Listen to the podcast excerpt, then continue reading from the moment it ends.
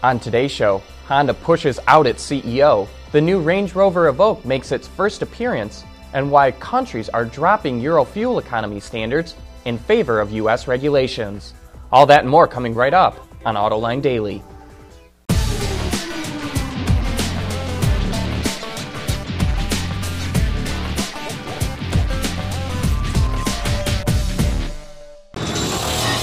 This is Autoline Daily for February 23rd of 2015. Beginning last Friday, the U.S. started fining Takata $14,000 a day for not cooperating with the government's investigation into its defective airbags. NHTSA says Takata dumped 2.4 million pages of documents on the agency with no guidance as to what to look for, which is in violation of the law. In a statement, Takata denies it's not been cooperating and says it's been in regular contact with the agency. But until NHTSA is satisfied, Takata will be fined 14 grand every day. Last week we reported that Honda CEO Takanobu Ito was fighting for his job because of all the recalls the company has been hit with. But now we've learned he just lost that battle. Honda announced that starting this June, Takahiro Hachigo, who's currently the company's managing officer, will take over as president and CEO.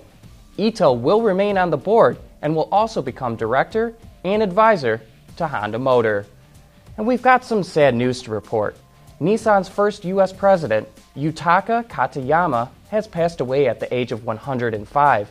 Known as Mr. K, he joined the company back in 1935 and retired in 1977.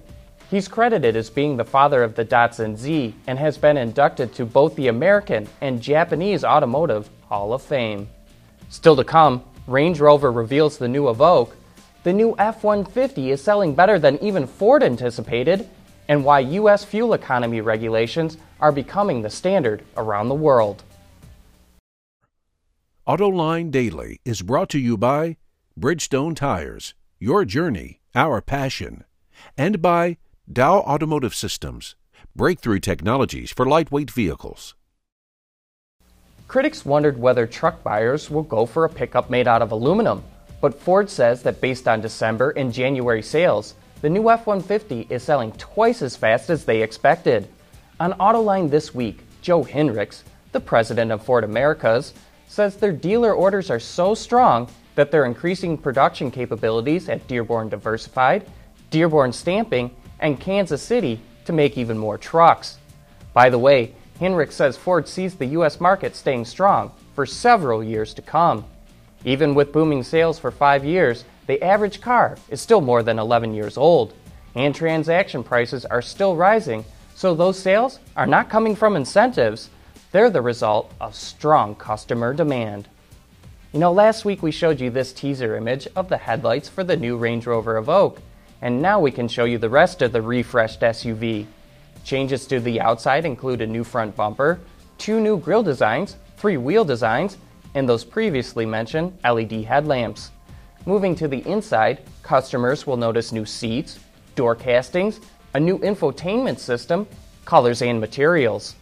Under the hood, the 2016 Evoque can now come equipped with JLR's Ingenium four cylinder diesel engines, making it the most efficient Land Rover ever made.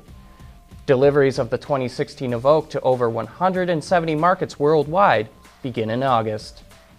Well, you're going to have to color me impressed. It was just a matter of minutes from the time Friday's show was published that people started flooding the comments section with an answer to our barn find an International Harvester KB series from the late 1940s.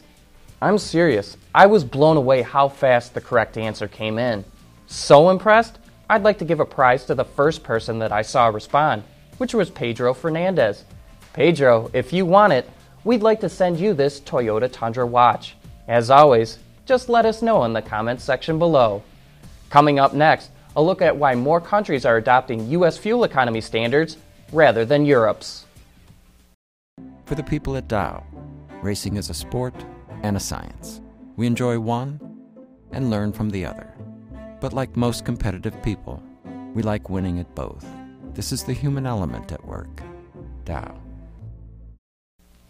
Most countries around the world traditionally followed Europe's fuel economy standards, but now countries are ditching them in favor of U.S. regulations.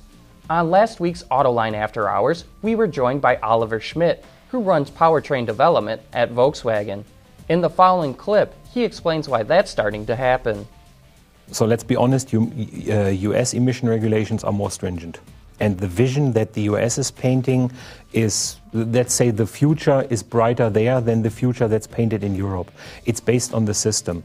Um, here in US, if you negotiate with the agencies, the agencies are those with the technical knowledge. So all your negotiations is really with the people with the technical knowledge.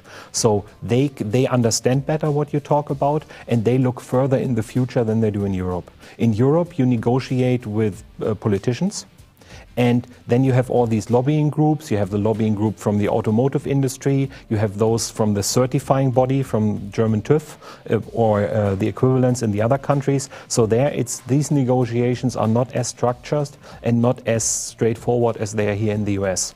Mm. And it seems that more and more countries realize this and, and think by adopting those standards that got written by technical experts, not by politicians, it's more likely that they will stay longer and that they have a more solid foundation. So the, the, these technical experts are working for EPA? Yeah, or? EPA and ARB. Uh-huh. So it, it's, the, it's the, the rulemaking stuff here in Ann Arbor, it's the rulemaking stuff in uh, Sacramento, uh, Sacramento or El Monte, and they are working directly for the agency. And this is what you don't have. So, so in Europe, the, the regulations are written by politicians, they are put into a parliament and then decided in a parliament. Here in the US, the regulations are written by technical expert, they are put um, then into an NPRM in a proposed rulemaking, and then the NPRM is, is, is signed by um, most likely the president and it comes into effect. There is no big voting on it.